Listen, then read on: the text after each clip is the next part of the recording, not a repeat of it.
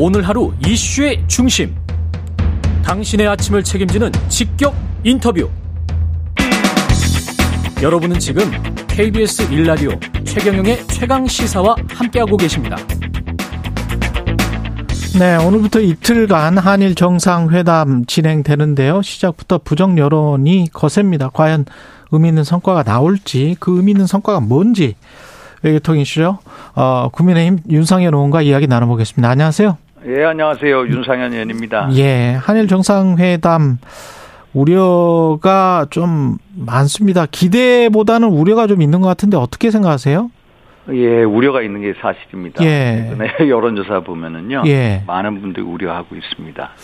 그 어, 어떤 의미가 있어야 될까요? 의원님께서는 어떻게 생각하십니까? 어, 일단은 윤석열 대통령이 이제 2018년 10월이거든요. 예. 대법원에 그 미쓰비시 중공업 신일본 제철에 강제 동원, 징용된 이제 분들의 이 개인적인 손해배상 청구권에 대해서 아, 맞다. 손해배상 청구해라 해가지고 한 분당 1억에서 1억 5천만 원 정도의 이제 지급을 해야 된다 했고요.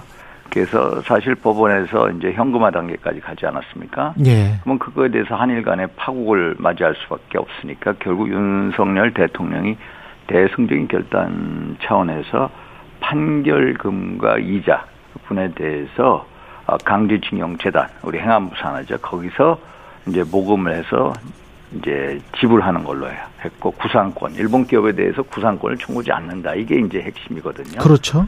이런 거에 대해서 왜 일본 전범 기업들이 왜 사죄도 안 하고 왜 이 손해배상도 안 하느냐, 음. 어? 해야 되는 거 아니냐 예. 이런 거에 대한 반발입니다. 그렇죠. 근데 사실 일본은 항상 줄곧 입장이 1965년 한일 기본 조약하고 청권 협정에 의해서 이제 이 청권 문제는 일단락 됐다라고 음. 계속 주장을 해 왔고요. 예. 또 한국과 일본 정부가 계속해서 그 입장을 받아들인 것도 사실입니다. 음. 노무현 정부 때도 마찬가지로 이제 개인의 손해배상 청권이 있지만 사실상 손해배상 청구를 할 수가 없다 해가지고 2007년도인가 제가 기억하기로 한 6천 한 500억 가량의 이제 그 지급을 강제징용 피해 당한 분들한테 지급한 경우도 있었거든요. 예. 그런데 이제 2018년 10월에 갑자기 대법원에서 이제 판결이 판결이. 통해서 이제 예. 그게 나서 결국 일본 정부는 국제법 위반이다 이렇게 음. 나오는 거고 예. 우리는 어, 법원이 그렇게 판단을 내렸으니까 음. 결국 국제관계하고 대법원 판결이 이제 서로 저촉되지 않습니까? 그렇죠. 그래서 고육지책으로 현실적인 대안으로 이제 강제징용 재단을 통해서 이제 지급하는 걸로 이렇게 낸 겁니다. 근데 요미우리 신문 인터뷰 지금 아홉 면에 걸친 요미우리 신문 인터뷰에서는 좀 더 많이 예. 나간 것 같단 말이죠. 이게 지금 나중에 구상권을 구상권 행사로 이어지지 않을 만한 해결책이다라고 이야기하면서 일본의 우려를 좀 다독이려고 했고, 그러니까 한국의 여론을 다독인다기보다는 계속 일본 쪽으로 방향이 가고 있는 거 아닌가 뭐 이런 느낌이 이 일본 쪽의 입장을 틀어줬다. 예. 이제 그런 비판을 하는데 예 한일 관계 이 역사를 보면 그렇게 보기도 어렵습니다. 그- 이게 구상권을 청구한다 이게 쉬운 문제가 아니거든요. 일본 예. 정부가 구상권 청구에 대해서 일본 기업으로 절대로 못하게 하고 만약에 이런 식으로 가면은 한일 관계는 돌이킬 수 없다라는 이제 강경한 입장을 취하고 있기 때문에 이게 마땅한 해결책이 없습니다. 아니 근데 지금 한일 관계가 뭐 돌이킬 수 없다라고 지금 말씀을 하시는데 예, 한일 우리가 지금 국교 이미 아니 뭐 국교가 뭐 끊어진 것도 아니고 예. 사람들이 왔다 갔다 왕래를 하고 근데 이제 왕래하고 그렇습니다만은 이제 사실 최근에 예. 그 북한 문제 그러니까 급박하지 않습니다. 예. 북한의 이제 핵 미사일이 너무나도 고도화됐어요. 음. 그러니까 한국과 일본 간의 북핵 미사일 공조를 전략적 공조가 긴급한 상황이거든요.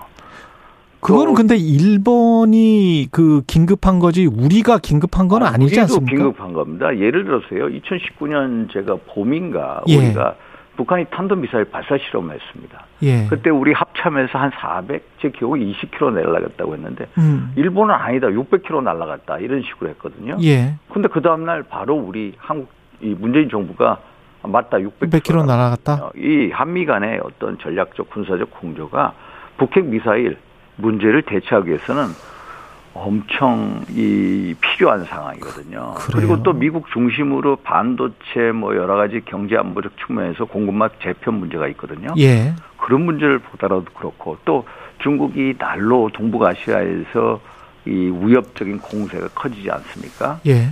이런 거에 대처한 측면에서 한일 간에 이거를 풀 수밖에 없다. 그리고요, 한번 현실적으로 한번 보시면요. 지금 15분이 이제 원고 그렇죠. 어, 측으로 해서 이제 승소를 했습니다. 그런데 그렇죠. 13분 이미 돌아가셨어요. 그래서 세 유족들이죠. 예. 예, 유족들이 하는데 음. 유족들도 이제 동의하는 분위기고요. 세 분은 근데 이제 거부를 아, 세 생존 피해자들 세 분은 거부를 세 하셨고. 분은 이제 반대하시고 있고요. 예. 그런데 이러한 소송이 앞으로 지금 원고 지금 재판 진행되는 게 지금 천여 분이 있으세요. 어. 그럼 천여 분의 이 문제를 어떻게 할 거냐? 이분들이 돌아가시기 전에 이거에 대한 해답을 줘야 되는데 이렇게 무책임하게 앉아 있을 수는 없다라는 게 이제 정부의 입장입니다. 아, 그럴까요? 예, 예, 정말로 예. 난감한 사항입니다. 이게. 근데 구체적으로 우리가 그쪽에서 뭔가 뭐 어떤 사과를 받든지 예, 예. 아니면은 뭐 최소한 어떤 다른 것들 그 독도 영유권 주장이나 뭐 이런 거는 매년 하잖아요. 예, 동도 여유권. 예. 그러니까 뭐 그런 거를 안 하겠다라고 하든지. 예, 일본이 예. 예를 들어서 이제 1995년 무라야마 다마 이제 전후 50주년 예. 다마에서 어 이제 일제 식민 지배에 대해서 우리에게 다대한 이 고통 손해를 가한 거에 대해서 통절한 반성과 마음으로서 사죄를 하겠다 해가지고 이제 역사적으로 계속 과거에 사죄를 해왔거든요. 예. 그래서 기시다 후미오 총리도 이 문제에 대해서 통절한 반성과 마음으로서의 사죄 이 얘기를 꼭 윤석열 대통령이 언급을 해야 됩니다. 어. 그리고 더 나아가서 일본 전범 기업들이 과거사에 대해서 강제 동원, 이제 인권 침해 이 문제에서도 사죄를 하고 음. 또 어떤 이제 이 강제징용 재단의 이제 어? 기금 모 모금에 이제 응한다든지 아니면 미래 청년 어, 기금에 든다든지 뭐 이런 식의 이제 조치가 있어야 될 것으로 봅니다. 알겠습니다. 당내 현안으로 좀 가겠습니다. 지금 저 새 지도부 당직 인선은 예. 연포탕이 맞습니까? 아 연포탕으로 보기엔 좀 아쉬운 점이 많습니다. 솔직히 어 떤 점에서요? 우리 사무총장 이철규 의원, 뭐 조직 부총장들, 뭐 예. 박성민, 배현진 의원, 뭐 이런 분들이 전부 친윤계고요. 음. 또뭐 강대식 최고위원을 해서 친유승민계다 얘기했지만 이분도 이제 전당대 지난번에 나경원 의원 연판장에 서명한 분이고요. 예. 그래서 연포당과는 거리가 있어 보이는 게 사실이고요. 예. 그래서 이 문제에 대해서 만약에 연포탕을 했다면은 김기현 대표께서 좀 더 어, 전향적으로 음. 저는 이런 생각을 합니다. 그때 이제 그 뭐 안철수 후보나 황교안 후보나 천하 후보 등의 의견을 들어서 어떤 이제 당직 인선했으면 그런 아쉬움. 아. 그렇죠? 야, 혼자 하지 않고. 예, 예, 예. 이런 게 연포탕 인사죠. 그러니까 음. 이게 그래서 이제 당정 일체 계속해서 친윤계 지도부 일세가 아닙니까? 예. 그러니까 당직 인선도 어떻게 보면 혼연 일체 를 택한 게 아니냐. 어. 그래서 오히려 이제 이분들 생각은 국회가 이제 민당이 압도적으로 장악하고 있는 상황에서 당이 대통령을 이제 강력하게 뒷받침해야 되겠다. 이런 의지를 드러낸 것으로 보이거든요. 그래서 사실 연포탕으로 불리기 어려서 자꾸 연포탕, 연포탕 얘기한다는 것 자체가 음. 좀 아니어서 연- 비춰질 수가 있기 때문에 예. 이런 말씀 안 하시는 게 그렇군요. 좋겠다 이런 생각이 듭니다. 예. 그리고 대통령과 월 2회 정기 회동을 한다는데 그 예. 언론은 이러다가 이제 잘못하면 안 그래도 뭐 윤심이 많이 작용했다는 이야기를 들었는데 용산 출장수 되는 거 아니냐. 뭐 이런 이야기가 나오고 있습니다. 예, 이제 사실 김기현 대표가 윤심 우리에 기대서 대표가 된 건 사실입니다. 예. 솔직히 53% 전당대 득표율이 53%거든요. 음. 그런데 3개월 전만 하더라도 3%에 맞아요. 출발해서 예. 53이 됐습니다. 이거는 뭐 친윤계나 뭐 윤심의 이제 작용으로 볼 수밖에 없고요. 그래서 수직적인 당청 관계, 뭐 이제 용화대 대통령실의 이제 하속 기간 이런 거에 대해 우려가 있는 것도 사실입니다만 네. 저는 이제 김기현 대표가 그렇게 그런 거에 끌려갈 뿐 아니다. 이분도 자기 나름대로 어떤 이제 철학이나 이제 고집도 있는 분이거든요. 그래서 예. 특히 중요한 게 내년도 총선 승리. 어. 그거에 따라서 대표의 명운이 갈리거든요. 그렇죠. 그런데 본인이 이런 수직적인 당청 관계의 주인공이 된다? 음. 본인 스스로 납득하기 어려울 거고요. 어. 그런 수직적인 당청 관계를 통해서 유권자분들이 표를 줄 거냐? 표를 주지 않을 거라고 봅니다. 그래서 어. 김기현 대표의 어떤 리더십에 달렸다. 본인도 이런 위험성, 우려에 대해서 잘 알고 있다고 봅니다. 그 원내대표도 사실은 뭐 수도권 대 영남의 구도를 이야기하시는 분들이 많던데 의원님도 거론이 되고 있습니다 원내대표에. 제가 이제 수도권 출신에 거론이 되는데. 예.